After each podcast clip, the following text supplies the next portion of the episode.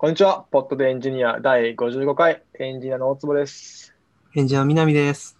エンジニアの丹治です。よろしくお願いします。よろしくお願いします。まず、まず久これですよねしぶりで。すね。あ、そうか、そこからか。2週間空いた。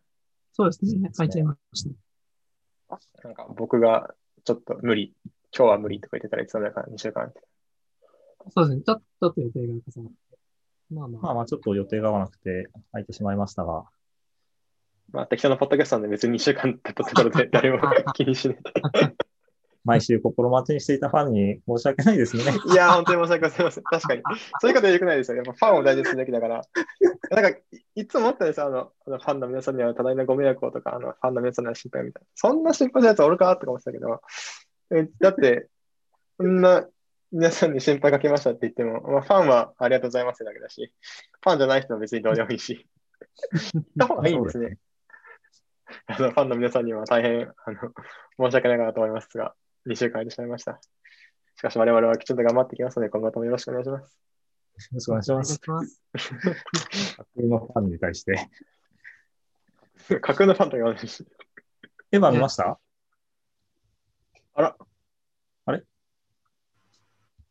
南くん起きた。いや、なんか僕が間違えて、なんか南さんの、なんか、なんか僕がマウスいじくって、このズームのウィンドウをなんか動かしていたら、南さんのところにフォーカスがあって、勝手にクリックが入って、ズルズルってなって、この人をキックするみたいな クリックを。そうですね。僕今追い出されましたよね。追い出されたなって思ってました。え変なことしなきゃいけないな。スムーズに戻ってこれるんですね。なんかもう一回アドミットし直しました。なんか、うんありがとうございます。これ危なかった。もうもうちょっとなんかブロックとかやばいやつなくてよかったな。レポートって、レポートってあるからな。もしレポートしてたら危なかった。はいや、怖いるほど。これ録音大丈夫かな？ちゃんとついてるかな？まあ大丈夫だと期待しよう。大丈夫です、きっと。えーっと、まあ時事ネタからいくとエヴァですかね。そうですね。まあでもネタバレはなしということで。じゃあ、え、またいつかネタバレ会をやります？いつかネタバレ会やりますか？なんか上映が終わったぐらいのところで。え、でも新エヴァのに対して考察とかしたくないですよね。あそういうあ。話はあるな。じゃあ、タジさんまあ結構語りたいみたいなことを言っていたという噂を聞きましたけど。え、いや、語りたくないです。あの、あ語りたくない上尾みたいですごい大人になってよかったなって、解放された気分になりました。よかったです。タジさんはリアルに、リアル世代中学生の時にエヴァななんがですか？やってて、なんか、なんかまさにエヴァ世代みたいな話をしてましたよ。まあみんなエヴァを使って自分語りするんですよ。何があったんだ？何かあった言い方だった今の。え、えどどうどうでした？二人とも見たってことだよね、多分。見ました、見ました。あ見ましたね。ただまあネタバレなしという話だったら基本言まあ及しない。感想。そうまあ感想は、感想も言わないけど。あ、でも一個だけ、その、本編に関係ないところで言うと、なんか見に行くまで、ツイッターで特にミュートワードとかも設定しなかったんですよね。それでもなんかネタバレっぽいものを全く見ずに済んだので、なんかエヴァファンの、なんていうんですかね、この、得の高さというか、確かに今回すごいですねそうだったね。うん、ちょっと前に、むしろ、もうツイッターとかでも感想言っていいよみたいな、確か公式があ、そうなんですか？出てましたね。そうみんなあまりにも言わないから、もういいよ。あ不安になってきたかな。な なんかみんな、そのなんか会社のスラックとかでも、なんか見たしかみんな言わなくて、なんか、これがあの、オタクか、とよく訓練されたオタクはこうなるのか、みたいな。でも、まあそうだよね。僕も予備知識をなるべく入れないでいきたい。まあ予告編とか見ていたけど、なので、お互いその気持ちはわかるなっていう感じで、うんみんなそれがネット上でも徹底されてて、いや、素晴らしいな。記事のタイトルにネタバレなしとかありとか、なんかみんなちゃんと書いてくれる感じの文化があったなと思いました。なんか、まあ、エヴァをこんだけ待ち続けることのできる人は、そんな、そうそうネタバレしないですよねっていう。いや素晴らしいですね。うんまあ、皆さん見に行ってくだ3人さい。とも見見たってことですかね。そうですね。うん、久しぶりに映画館行って、なんか、この音響やっぱいいなと思って、うんうんうんなんか確かに。やっぱいいいい音響環境欲しくなってくるなって。なんかやっぱその大音量聞くこと減ってるじゃないですか。なんかスポーツも見に行くわけでもないし、なんかライブとか行くわけでもないし、映画館も行かないし。なんかもうちょっとね、コロナ早く開けないかなって話なんですけどね。なんか映像は結構家の中で頑張れる可能性があるなと思ってるけど、大音量って物理的に難しいよね、その集合住宅だと。そうですね。そうですね。うん。超いい。やっぱだからホームシアターを、だから一軒家買って、僕夢なんですよ。一軒家買って地下になんかその、その防音室みたいなの作るの。ライブスタジオ作る。ですね。そこだったらこの、ね、そのどんだけ大音量で音を流そうと自分の耳さえ気をつければいいみたいうん、な。いいなって思うんですけど。一軒家買ってください、じゃあ。一軒家欲しいですね。でも一軒家買うとして、地下にそういう部屋作るのプラスいくらなんですかってなるとなんかまあ、それだけで普通に1000万とかプラスだったりするんじゃないですかね。場所にもよると思うんですけど。どうなんですかね。だからん。どうなんですかね防音に関しては特に考えなくていいわけだよね、地下だから。まあ地下掘るっていうのは結構そこそこ面倒くさいんじゃないですかねあ。確かに。うんで、なんか地下じゃなかったら、え、そのスペース本当にそれに使うのっていう、この気持ちに耐える必要があるから。そうだよね。ちょっと、まあ、怖いですよね。まあ、いつか。まあ、エヴァは語られることないんで、こんなもんですかね。見た。はいはいはい。あとは、どっから行きます？なんか、最近、て僕は適当にいつもピックしてるから、いくつかね南さんがピックします？え、Amazon フレッシュを使ったんですか？ああ、Amazon フレッシュ使ったのこれ僕ですね。Amazon フレッシュなんか使、なんか使ったことなかったんですよ。なんか割と僕はその、なんか何でも IT 良い原理主義みたいなとこ結構あるんですけど、新しい。いものの方がいいに決まってるじゃないかみたいな。うん僕使ったキャッシュレス最高みたいな。何ですか？何でしたっけ？えっ、と、Amazon フレッシュは、キャベツとすごいざっくり言うと、その、Amazon ってもともと本屋じゃないですか。本屋のバーチャル化じゃないですか。でそれ、が、そのヨドバシカメラになったわけですよね、最近。なんか電子機器いっぱい買える、ガジェットいっぱい買えるみたいな。でそれがスーパーになったっていうのが Amazon フレッシュですね。うん。なんで本当にスーパーで買えるもの何でも買えるんですよね。そのうん、白菜とか買えるし、キュウリとか買えるし、卵とか買えるし、牛乳とか、なんか本当にスーパーで買うものが何でも買える。っていうのがうん Amazon フレッシュで、あとめっちゃ早いんですよね。今日もさっき注文したんですけど、えっと、昼過ぎ、ちょうどランチタイムぐらいに注文して、今日の8時に来るみたいな。うん。なんか、すごい楽。っていうのが Amazon フレッシュで、なんか、生鮮食品を Amazon に送ってほしくなかったんですよね、ずっと。なんか気持ち的に。うん。いや、別に2日以内に電池を届けるのはうまいかもしれないけど、いや、キュウリ届けるの本当にお前らうまいんかみたいな。なんか、そんな気持ちがあって、もう使ってなかったんですけど、使ってみたらめちゃめちゃいいなってなって、いいですね。もうこれスーパー行かないな、これってなりましたね。うんああ、そうなんだ。へえ。うん。いいんですよ。なんか4000円以上しか決済できないんですけど、ああ、そっまかそっか。そか。まあ4000円ぐらい使うじゃないですか、スーパー行ったら別に。えう、ん使わないけど僕。僕は嘘そうでもえ僕の場合、い家に結構す目の前にスーパーがあって、なんか別に毎日行ってもいいんですよね。そのああ、それと僕そもそも週1ぐらいしか行かないんですよね。週1ぐらい買い込むっていう作りなんで。買い込むっていう感覚がないからかもしれない。4000円買わないといけないんだって今思っちゃった。確かにたまに行って買い込むっていう体験を、まあ、オンラインでやるっていう結構近そうですね。あそうですね。っていうんで、かなりいいんですよね。うんいやうん。なんかや、なんか結構嫌だったのが、その、それ受け取れなかったらどうなるのってのは結構気になってたんですよね。なんかその、受け取りミスったら、その卵は、なんか腐るのかみたいな。それを受け取らなければならんのかとか。そうだよね。っていうのが気になったんですけど、まあ今在宅だから絶対受け取れるから、あ、そういえばフレッシュでいいんだと思って、注文してみたら、なんか大満足でしたね。いや、いいです。へえおすすめです。なんか、より小分けで買えるとか、そういうメリットとかあるんですか？それはあんまりないかな。卵も4個6個とかそういう感じだし、別に、うん、お値段も別に超安いわけでもないし、単純に移動がやっぱなくなるっていうのは大きさまあそうです。あ、でも結構良かったのは、あの、うんうん。冷凍食品が大量に買えるってのが結構良かったですね。ああ。あ僕、あの、餃子の冷凍食品超好きで、なんか十何個か入ってて、焼くだけみたいな。でもこれってす、なんか本当お、これめちゃめちゃ食うんですよ、僕。これ、週に3、4個食うんですけど、えーなんか、スーパーで3、4個買うとちょっと貧縮かなって思って買えないんですよね。いやなんかちょっとダサダサいなと思って、なんか冷、同じ冷凍食品だけを5、6個ガサッと買っていくのちょっとなんか、なんか嫌じゃないですか。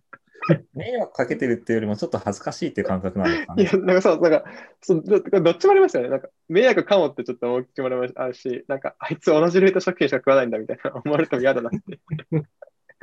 だからいつもなんかその、そその週食う1個2個だけ買ったんですよ。うんで、ああ、今日餃子ないなって思う日が結構あって、なんか週週の後半になってくると、あ、餃子ないわみたいな、なるんですけど、だから、フレッシュで5個一気に買って、1個、5個買ってもいいよね、俺と思って、買えたっていうのがよかったかな。なるほど。いいいいとこだね。るのはいいですね。これ、ちょっとおすすめポイントですね。餃子ははいどの餃子がいいんですか、なんか僕は、えっと、今買ってるのは王将の餃子、えっと、大阪王将かな、あれは。な感じのやつで、えっと、12個入ってるんですけど、なんか羽根付きなんですよ。えっと、なんか、普通餃子って餃子型じゃないですか。それが、あの、直方体みたいな感じに入ってるんですよね。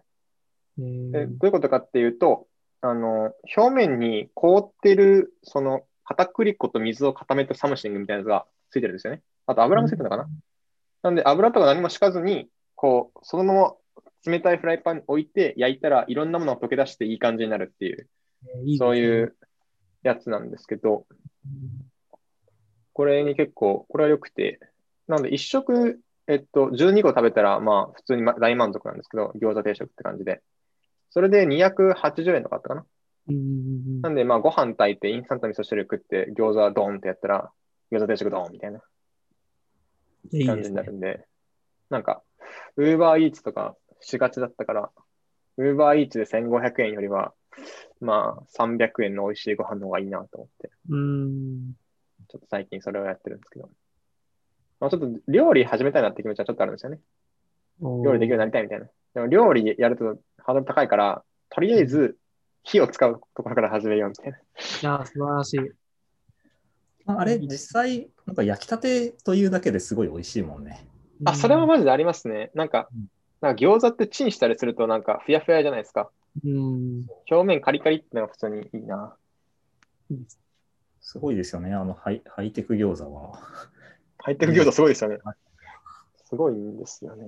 最初見たとき、これ餃子じゃないだろうって思ったら、なんか、あ、溶けるんだこれと思って。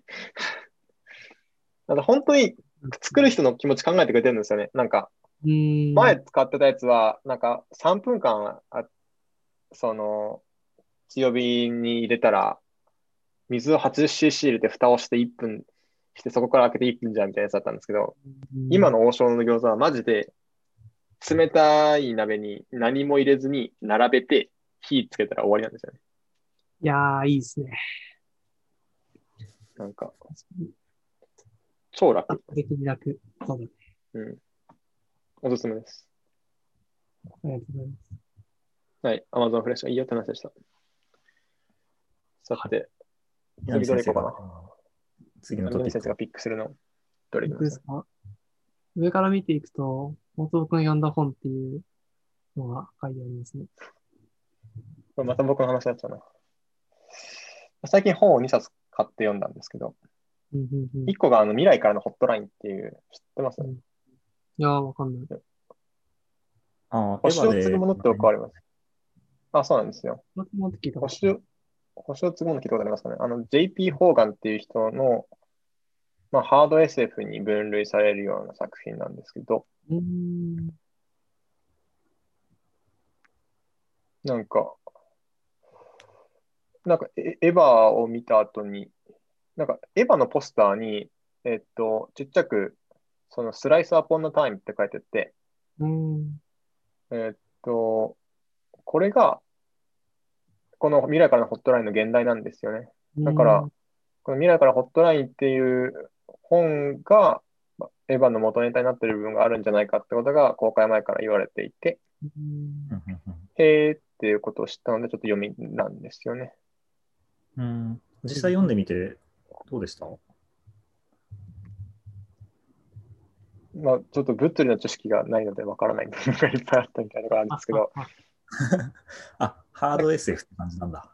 ハード SF って感じでしたね。なんか、ブラックホールがいっぱいできて困ったんですけど、うん。星を継ぐものとかは僕も読んだような気がするけど、まあ結構わかりやすかったなと思って、同じ人ですよね。そうです、同じ人ですね。えー星を継ぐものも良かったですね。まあ、星を継ぐものはなんか、あ、そういうアイデアっていう感じの本じゃないですか。うん、そうだね。なんか、なんか、未来からのホットラインは結構、なんか、なんまあ、そういうところディテール無視してもいいんですけど、なんか、いやー、わからんっていううん感じの。なんかえー、そうなんだ。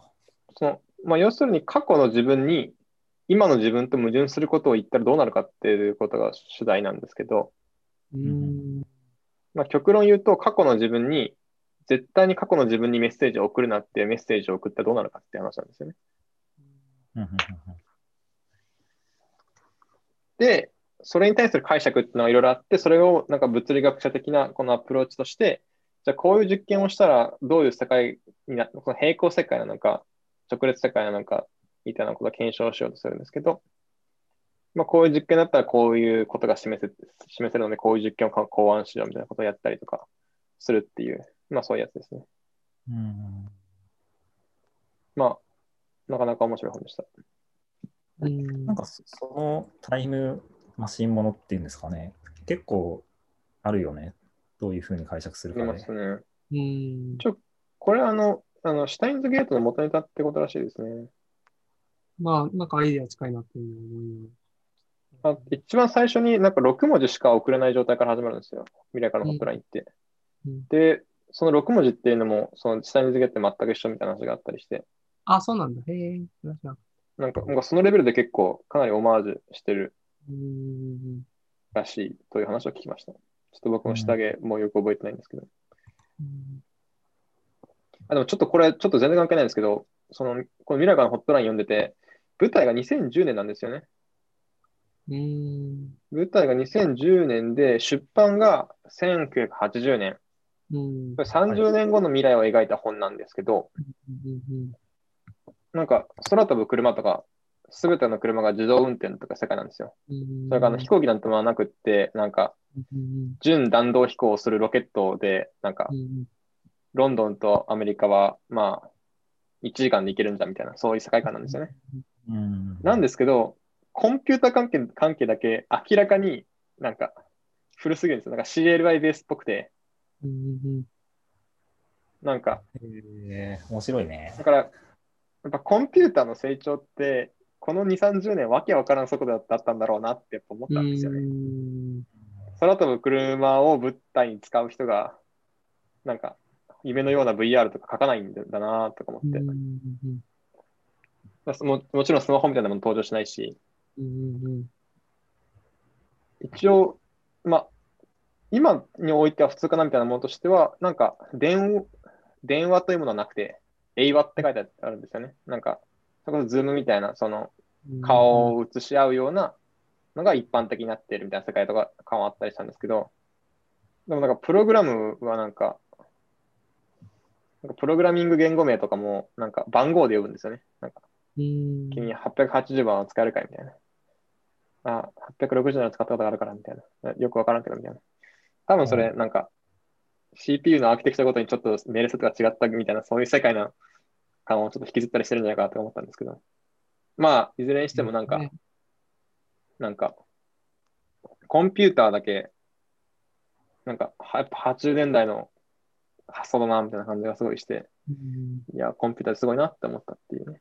コンピューターだけそういうの面白いですよね。でも昔思い描いた未来と今のギャップで、まあ、いその、思ったより進展しないものもあれば、全然違う方向にとか、うんうんうんうん全然違うレベルに進化してるものもあったりとか、やっぱ面白いですよね。うんうんうん。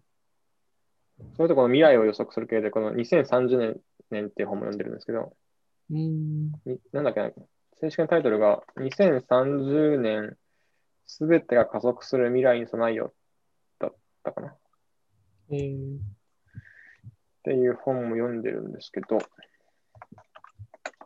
なんか、これの予想どこまで当たるんだろうな、みたいな気持ちを、こっちながら。うーん。予想してるんだ。10年後を、まあ、言ってる本ってことですよね。まあそうですね。10年後こうなるんじゃん、みたいな。はいはいで、まあ、なんか結構引き算しながら読んだ方がいいなって本ではありつつも、結構いろんなエビデンスをもとに話そうとしてくるので、まあ、ちょっと話聞いたらこともないなみたいな。うん。た例えばですけど、そのヘリコプターでい移動するときの1キロあたりのコストは今8ドルであって、車は60セントなんだけど、その空を飛ぶコストっていうのが、なんか年々半分になっていってるので、なんか2030年ぐらいに逆転する可能性は十分にあって、ウーバーはそれを信じて投資してるとか、みたいな話があって、数字はちょっと覚えたんで適当なんですけど、みたいなのがあって、おお、それはちょっと気になるやん。よくわかりませんでした。ごごめんなさい ごつぼくんの言ってることはよくわかんないです知らなかった。わかんなかったか。でなんか一個面白い概念として、えっと、LEV ってのがあったんですよ。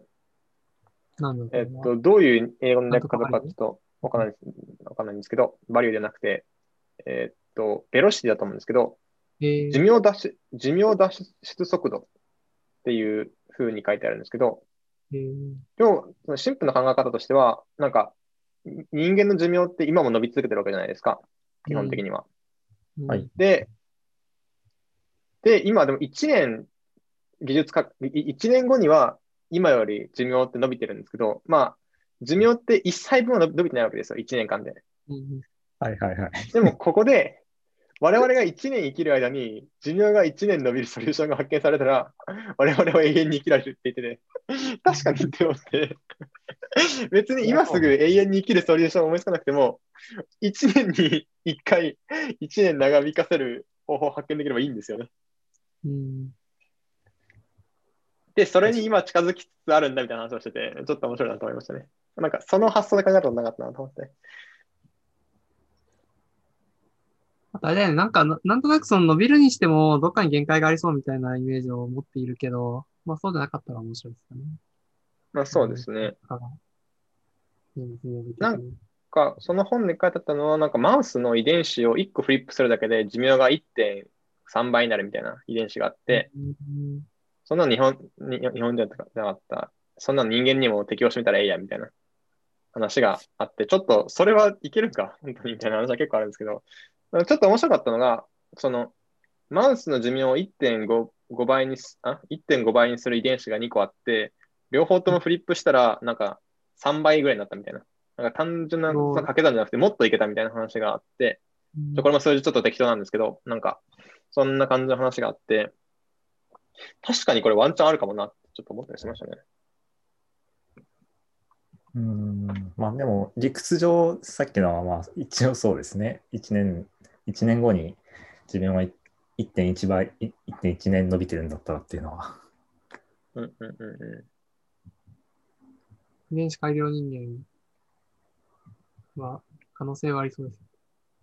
そうななんですよね。倫理的な話になってきそうですけうんうんまあ、っていうような話がいろいろ書いてある本で、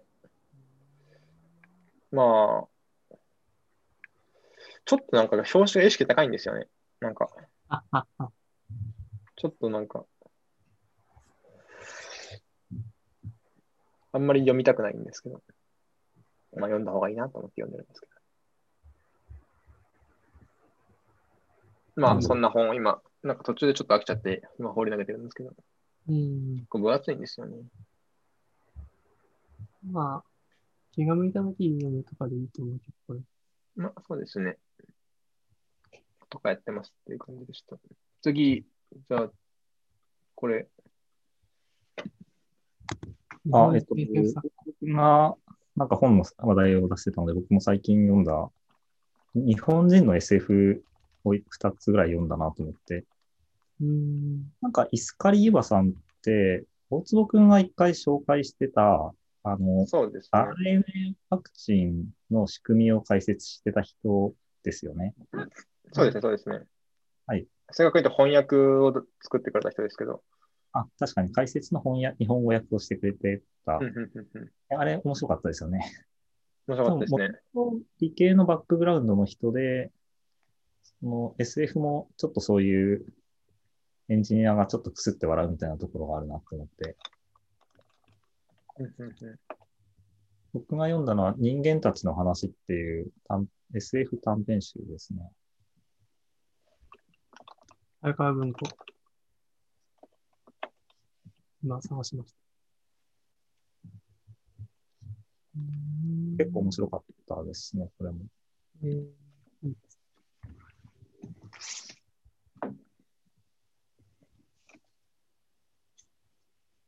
あと、お小川哲さんっていう東大出身のなんか SF 作家のゲームの王国っていうのと、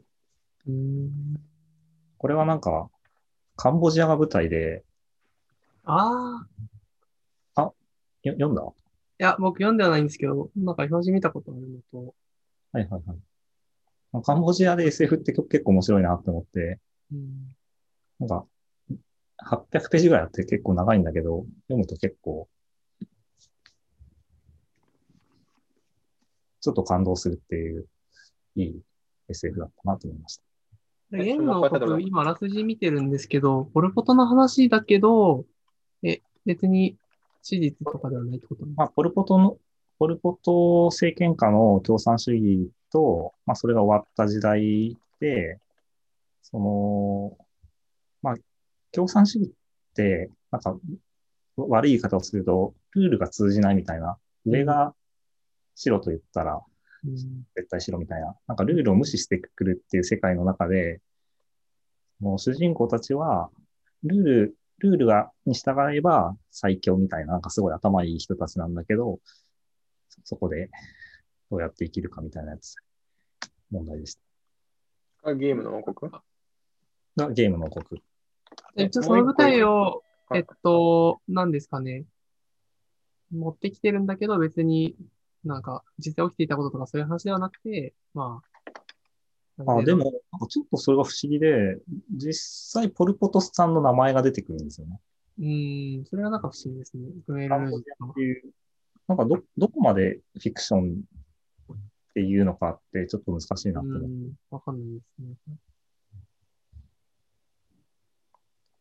えーっと、えーっと、一個はゲームの王国で、もう一個は？人間たちの話っていう、イスカイ・ユガさんの、これはなんかも読んでないんで。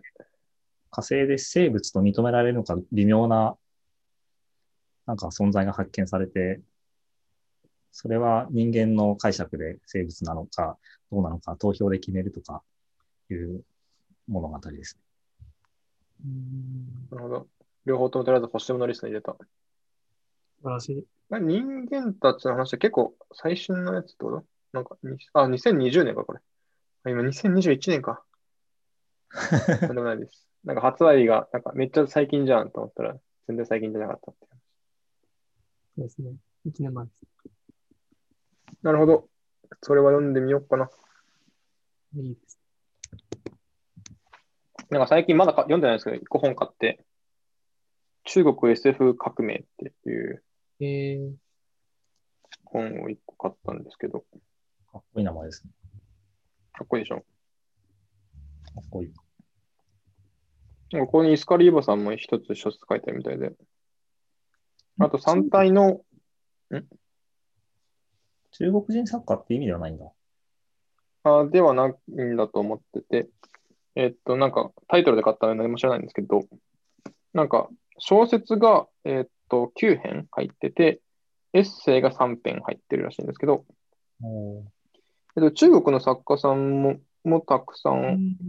ん。書いあ、ケン・リュウさんってあの、あれですよね。三体の翻訳した人だと思うんですけど、あ、逆に三体を英語版に翻訳した人かな？で、えーっと、それ以外のやつもいくつかあって、だからどういう基準で中国なのかよく知らないんですけど、とりあえずちょっとなんか3体がめっちゃ積んであって、まあ3体読んだからなと思って、うんこんな表紙なんですけど、こんな表紙ってこの、うん。ポッドキャスト聞いてる人に伝わんないけど、中国点 SF 点革命っていう間に、あ、そうですね。ですです。うんまだ読んでないけど。3体が変えた中国とかって言われたらちょっと気になっちゃって、なんか。読むか。なんかケン・リュウさんの小説、僕、前に読んだことがあるけど、なんか、割と自分が中国人であることをすごく意識するような内容が多かったですうね。ん。えーでなんかアメリカで育っ、アメリカで育った中国系の人えっと、グラウンドはそこまでわかんないけど、もしかしたら途中で移住したので、そういう、ああ、移住、移住みたいですね。8歳もしくは11歳の時にアメリカ合衆国に渡ったって書いてありますね。なるほど。まあ、そのとくらいで世の中結構やっぱり意識することあるんでしょうね。まあ、しかも76年に、ん？まあ、その年齢とか考えると、なんかまあ、今ほどうんなんかイクオリティみたいなところが、なという感じです。まともじゃなかった時期だったりもするのかなとか思ったりして。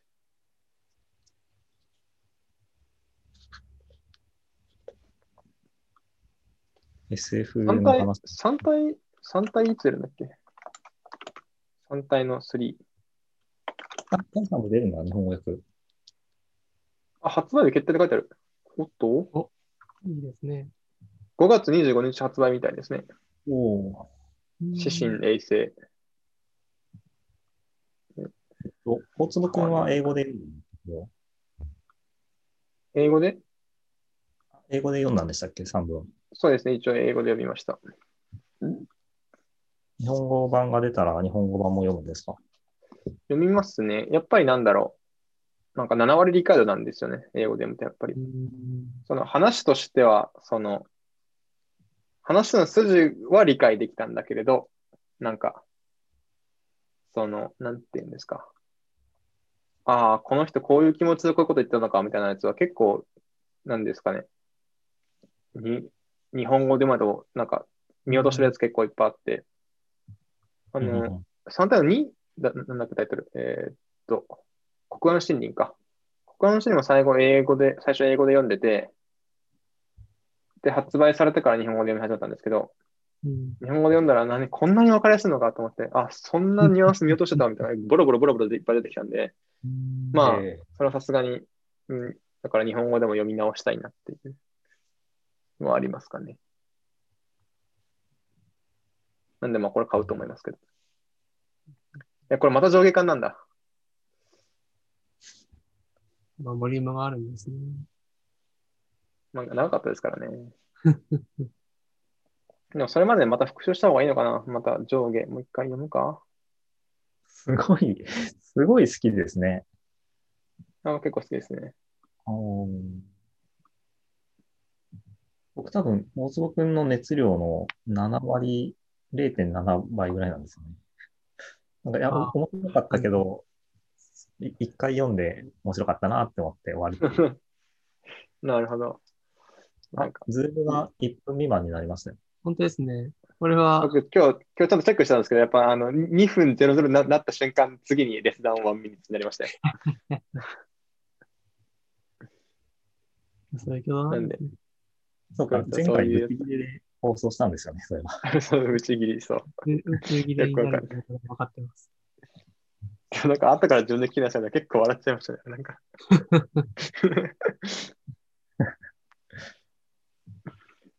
いけるな。あ、でも、そんな感じですね。今日、エヴァと SF の話と、あ、アマゾンフレッシュか。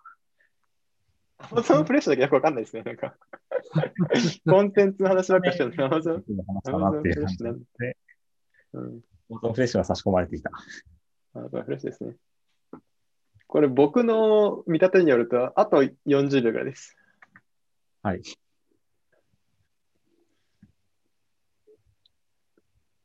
3体。3こんな感じ体買うか。えーハードカバーで買おうかな。最近ハードカバーで本買うのいいなって思ってきて。えー、Kindle だな。あそって書いてます。まあ、持つとめんどくさいですからね。